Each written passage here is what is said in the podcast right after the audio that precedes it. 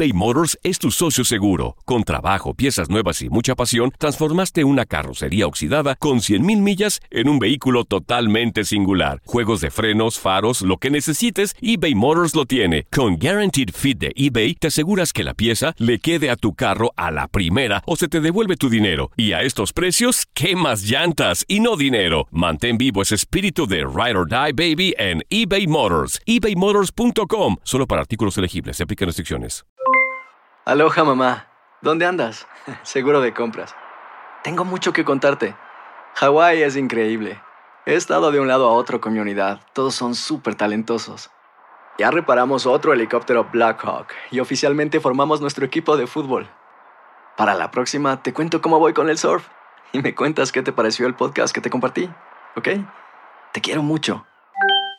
Be All You Can Be, visitando goarmy.com diagonal español. When something happens to your car, you might say,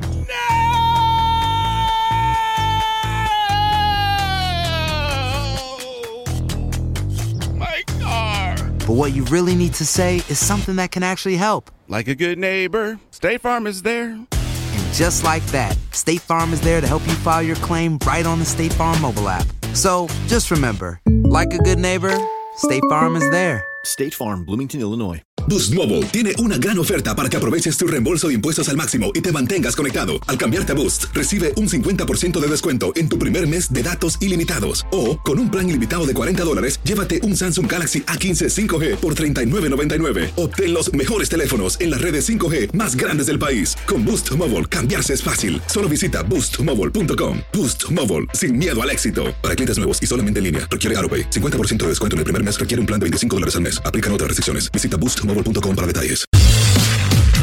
Hola amigos de Univisión Deportes Digital. Estamos en el podcast de la NBA donde hablamos sobre las últimas noticias y debatimos sobre la actualidad del mejor baloncesto del mundo.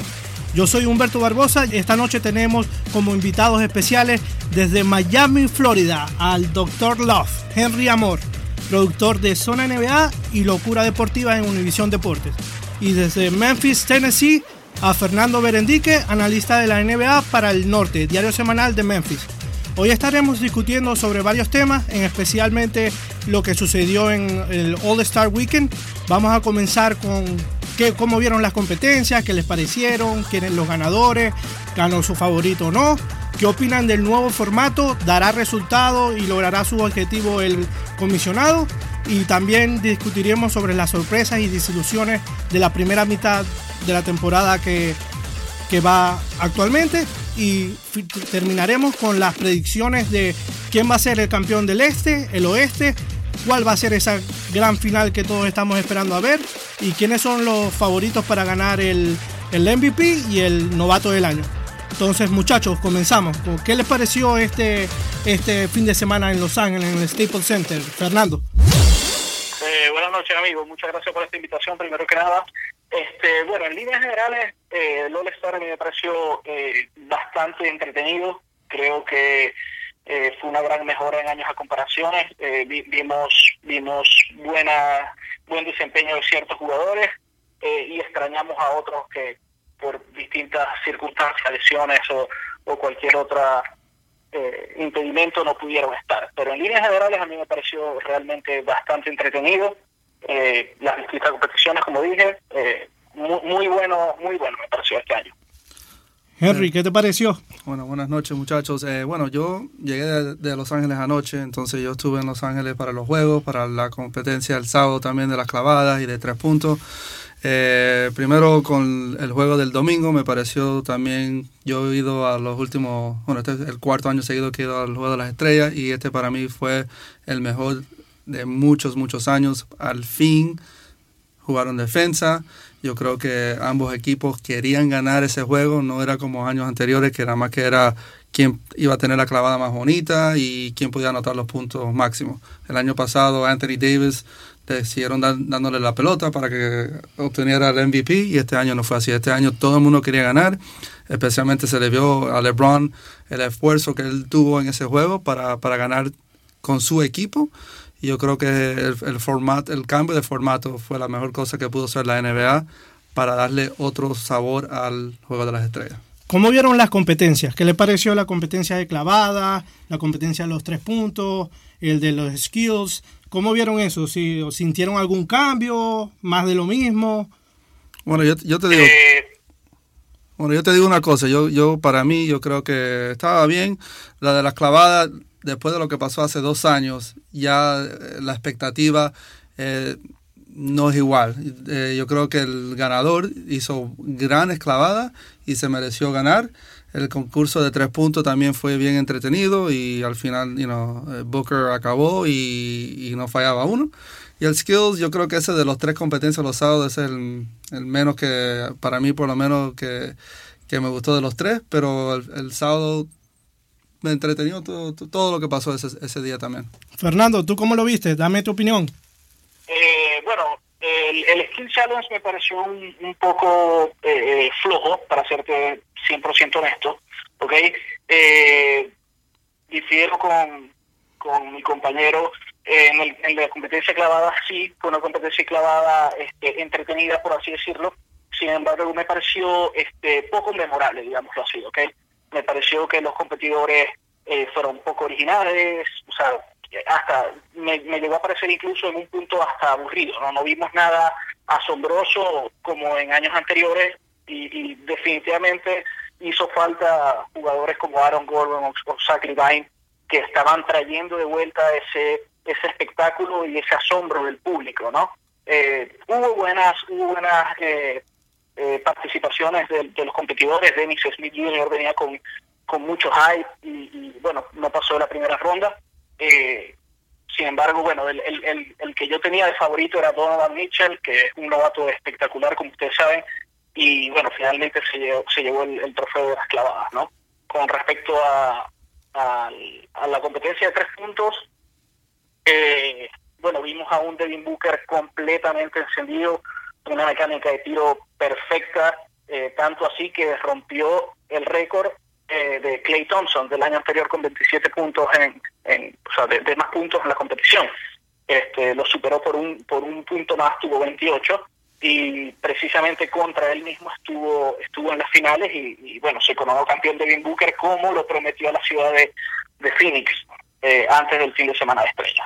Henry, tú que estuviste allá en Los Ángeles, cuéntame un poco, ¿cómo viviste esa competencia clavada? Bueno, yo te ¿Tú? digo, yo, el, la clavada de Donovan Mitchell, el primero que hizo, que usó las dos, los dos tableros, para mí fue el mejor que hizo de toda la noche. Y yo pensé, pensando, oye, ese fue algo diferente que no se ha visto antes y mira como si no avanza, yo creo que va a haber problemas, pero la suerte que tuvo otras clavadas también que lo avanzó, pero para mí entrando como es, ese novato ha tenido una gran gran primer primera mitad de la temporada y yo creo que se lo mereció ganarse esa, esa competencia.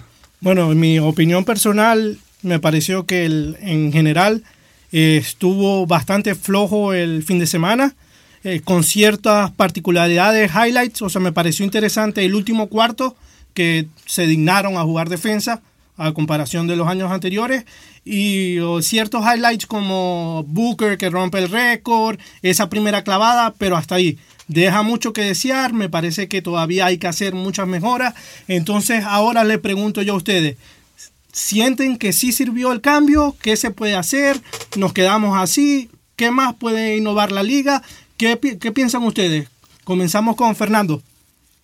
Eh, bueno, Humberto, eh, pienso que estos cambios que está haciendo el comisionado de la liga, el señor Adam Silver, está eh, ayudando muchísimo a la liga, en especial al fin de semana de estrellas.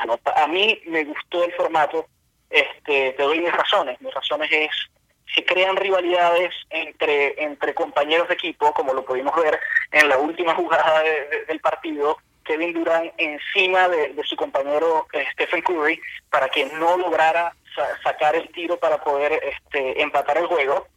Eh, eh, eso no lo hubiésemos perdido de no haber sido por este nuevo formato, ¿ok? Eh, me pareció súper bueno, eh, como te dije, se crea una rivalidad, vemos a compañeros, a jugadores volviendo hasta juntos, como Westbrook y, y, y Durán en este caso también. Eh, eh, a mí realmente me están gustando mucho la, las modernizaciones que está haciendo el comisionado. me pareció muy divertido el juego tanto para el público como los jugadores, ¿no? Eh, hay que tener en cuenta que que no solo, eh, o sea, que este fin de semana para los jugadores también es un relax, ¿ok?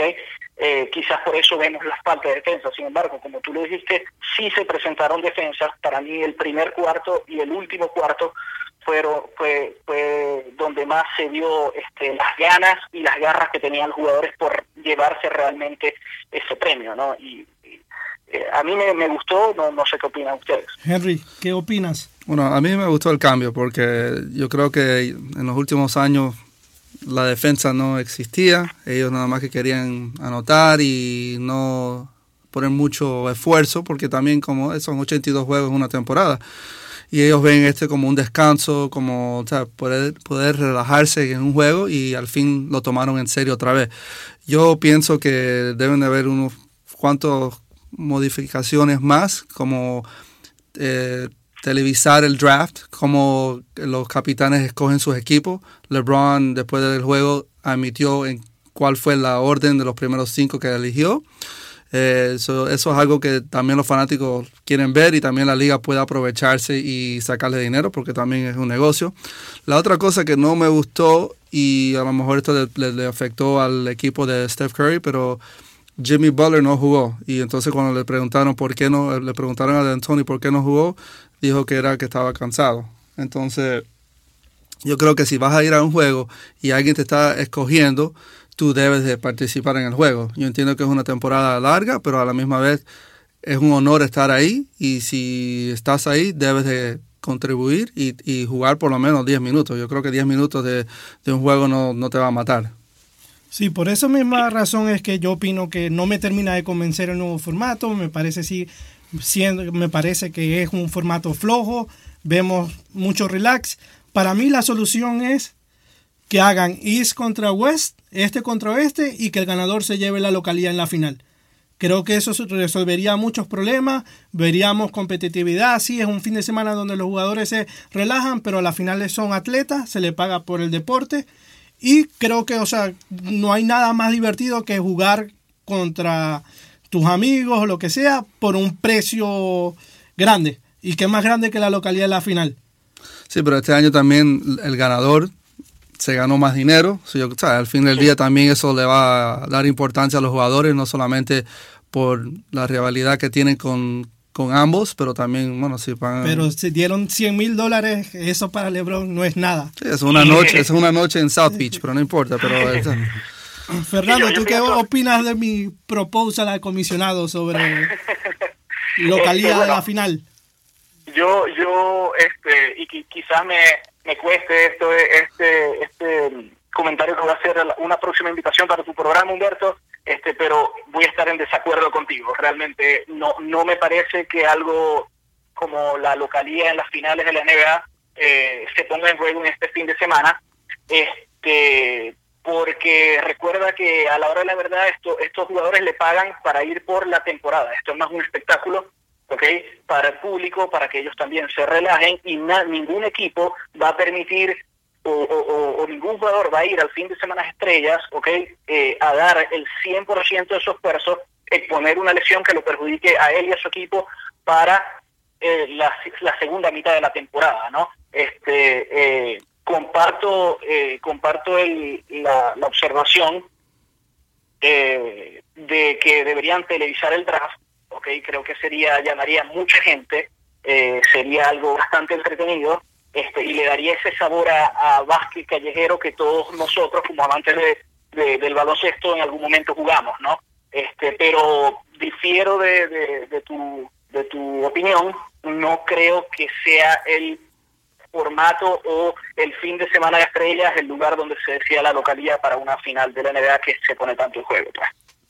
Y, y, otra cosa más, en otro deporte, en el béisbol, eh, trató este formato también y lo usaron por muchos años y al fin del día lo eliminaron también porque yo creo que se dieron cuenta que un equipo que esté jugando 162 juegos no es justo que se depende de si va a ser local, si va a tener la ventaja de cuatro juegos en casa o no, va a ser un juego de las estrellas. Entonces yo, yo creo que también para el juego, para la NBA no sería la mejor opción por esa misma razón, porque si un equipo el año que los Warriors ganaron, perdieron nueve juegos nada más. Si vamos con ese formato y pierde el oeste, entonces ¿para qué jugaron los 82 juegos? Bueno, tienen la localidad toda la ronda de los playoffs, pero bueno, creo que es un tema que da mucha tela que cortar y podemos estar aquí horas discutiendo. Entonces cambiamos un poco de tema, pasamos del All-Star, hablemos de la primera mitad de temporada. Para ustedes, ¿cuáles fueron las sorpresas y las grandes desilusiones que vivimos en, este, en esta temporada actual?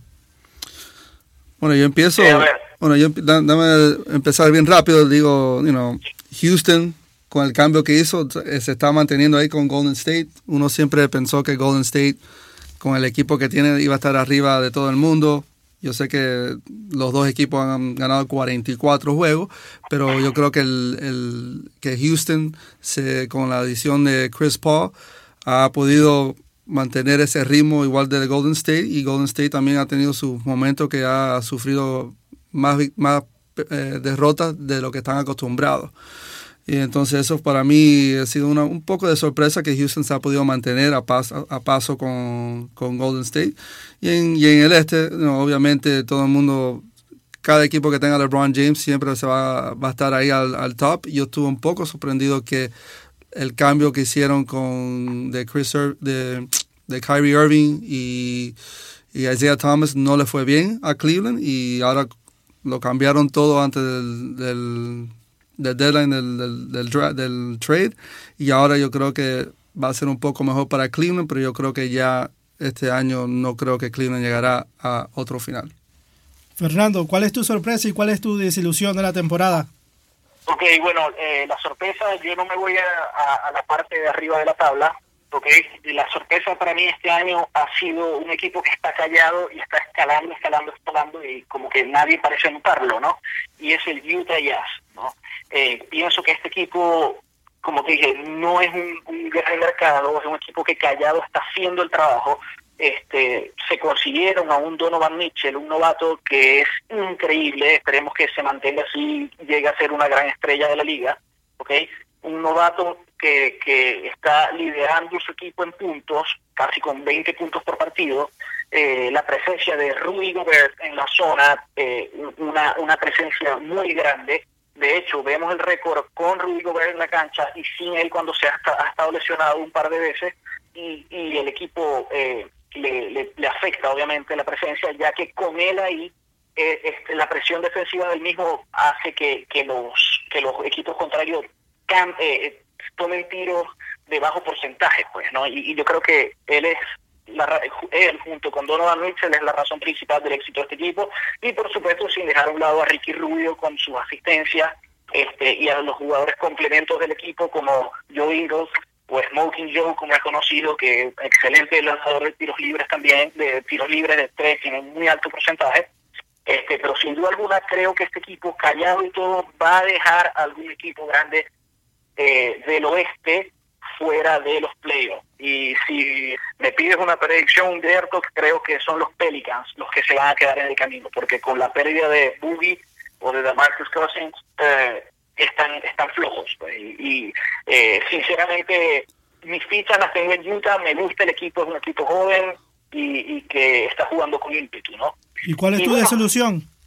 Y mi desilusión, este, eh, con el dolor de mi corazón, porque como, como, como ustedes saben, estoy aquí en Memphis, Tennessee, creo que han sido los Grizzlies este año, un equipo que venía siendo conocido hace ya varios años como un equipo guerrero, un equipo que, que si bien no era el favorito al título, siempre era una piedrita en el zapato para los para los equipos que se le encontraban en el camino, pero este año sido un desastre, el despido de Fish, de las lesiones como siempre de Michael Conley, eh, eh, Tyreek que ha tenido una excelente temporada, eh, lo bloquean 10 días antes del trade deadline, no lo cambian, no sé qué está pensando sinceramente la dirección de esta franquicia eh, y el dueño Robert Pera, que, no sé, realmente no sé qué pasó con esa mentalidad de Green and Grind que trae tanta gente a esta ciudad a querer a estos Grizzlies.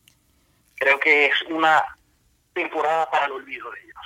Bueno, yo voy rapidito con mi sorpresa. Para mí la sorpresa más grande ha sido el nivel de competitividad que ha tenido los Boston Celtics después de perder a una de sus figuras clave en Gordon Hayward. Y también, bueno, el novato sorpresa, sensación de este año de Utah, que ganó las clavadas. También creo que ha sorprendido a más de uno, mostrando gran nivel de juego y madurez en la cancha. Y desilusión, yo me voy más que todo con los Clippers. También no entiendo qué está haciendo esa franquicia. Firman un contrato a largo plazo con Blake Griffin y lo cambian. Eh, Doc Rivers no termina de convencer y creo que se quedan fuera de los playoffs. Pero ahora nos vamos a mi parte favorita del programa, las predicciones. ¿Cuáles son sus predicciones para la gran final de la NBA de este año, el MVP y el novato del año? Henry. Bueno, yo creo que para empezar de, campeón, yo creo que Golden State gana otra vez el título, eh, el tercero en cuatro años. Eh, yo creo que yo ha sufrido un poco las últimas semanas, pero ya la segunda mitad de la temporada ya ellos se van a buscar el ritmo otra vez y yo creo que ese es un equipo que nadie más va a poder con ellos en una serie de, siete juegos. Eh, como el jugador más valioso, yo me voy con James Harden lo que está haciendo en Houston es gran temporada. Yo sé que LeBron le está dando competencia, pero yo creo que especialmente lo que ha hecho Harden en los últimos años y no ha ganado el MVP, yo creo que este año se lo van a dar a él. Y el último, el novato del año, es Donovan Mitchell. Ese, muchacho, ah, a mí me encanta ver juegos, no solamente de mi equipo de Miami, pero cualquier juego. Y cada vez que puedo ver un juego de Utah, lo, lo veo solamente para ver lo que va a hacer él. ¿Ya quién vencen los Golden State en la final? ¿Quién va del este? Yo creo en si tengo que escoger un equipo en este momento, yo creo que Toronto. Toronto. Fernando, tus predicciones. A ver, eh, ok, estoy de acuerdo con Henry en todo lo que dijo acerca de James Harden. Creo que incluso eh, en años anteriores eh, eh, no entiendo por qué no le dieron el, el MVP a él de la liga. Creo que este año no hay discusión que, se lo deberían de dar. Creo, sin duda alguna, es donde yo pondría eh, mis votos. ¿okay? Al igual que Donovan Mitchell. Bueno, ya hablé anteriormente de Donovan Mitchell, es, increíble y eh, creo que el único que medio se le acerca a él es Jason Taylor, pero ha decaído los últimos juegos. Por eso también creo que Donovan Mitchell va a ser el, el, el, novato del año eh, indiscutido. ¿no? En cuanto a la final, Humberto, creo que la final sería Warriors contra Celtics, ¿ok? Eh, por supuesto ganando los Warriors, ¿ok? No le tengo fe a Cleveland, sí están enrachados desde que hicieron los cambios, eh, pero creo que le va a faltar, le va a faltar y por primera vez en muchos años LeBron James se va a perder una final.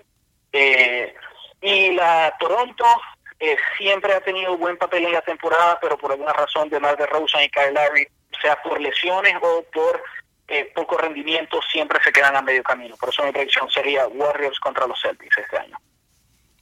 Perfecto, yo también concuerdo en casi todo. Me voy con el oeste Golden State, quedando campeón contra, me parece que va a ser eh, Cleveland. Se nos olvida que está LeBron James y cuando él quiere domina totalmente el juego con un Cleveland rejuvenecido que va a pelear hasta el final y los playoffs son playoffs y LeBron James es LeBron James. MVP totalmente de acuerdo con ustedes muchachos, James Harden y para el novato del año también tiene que ser Donovan Mitchell sin duda. Eh, para finalizar, señores, nos estamos poniendo viejos. ¿Cuál es el recuerdo del All-Star que más tienen clavado en su mente? Que, que siempre, o sea, cuando hablan del All-Star se acuerdan de ese momento. Henry. Eh, Magic Johnson regresando después que se tuvo que retirar por la SIDA y regresó a jugar en el Juego de las Estrellas. Me pareció, me parece que fue en Orlando o en Miami, no me recuerdo, pero regresó y ganó el MVP ese año después de unos cuantos años fuera de la liga. Fernando. Eh, bueno, sin duda alguna Henry nombra un gran momento eh, muy emotivo con respecto al gran Magic Johnson, ¿no? Eh, sin embargo, yo pienso en el All-Star Games, uno de los mejores juegos que yo he visto ha sido el del 2001, el juego de las estrellas precisamente del 2001, donde Iverson se llevó el MVP, eh, volteando un juego que el oeste llevaba todo el tiempo liderando en los últimos nueve minutos, iban perdiendo por 21 puntos y se enracha la Iverson como solo él lo hacía, un jugador tan pequeño y tan dominante, era increíble que podía hacer eso ante un roster espectacular del juego de las estrellas, todos los jugadores en su prime, Garnett con Minnesota, Marbury con New Jersey, Jason Kidd con, con Phoenix, y sin embargo Iverson se apoderó de los últimos nueve minutos del partido para voltear 21 puntos, al final ganar por un punto y llevarse el MVP de la liga. Hizo 15 puntos de los 25 que tuvo en el juego en los últimos nueve minutos. Jugadas espectaculares en todo a lo largo de todo el Star. Me parece que ha sido uno de los mejores. Bueno, yo me voy, yo por alguna razón lo que más recuerdo de los All-Stars son la competencia de clavada y tengo que ir siempre recuerdo la famosa clavada de, de, de Michael Jordan y también la gran final entre Vince Carter y Tracy McGrady y últimamente 2006, 2016 entre Zach Lavin y Aaron Gordon creo que ha sido la, la competencia más pareja y espectacular que hemos visto. Pero bueno, muchas gracias por acompañarnos esta noche, muchachos. Henry, Fernando, espero tenerlos pronto y esperamos que le haya gustado y nos vemos la próxima semana. Chao. Hasta luego, amigo.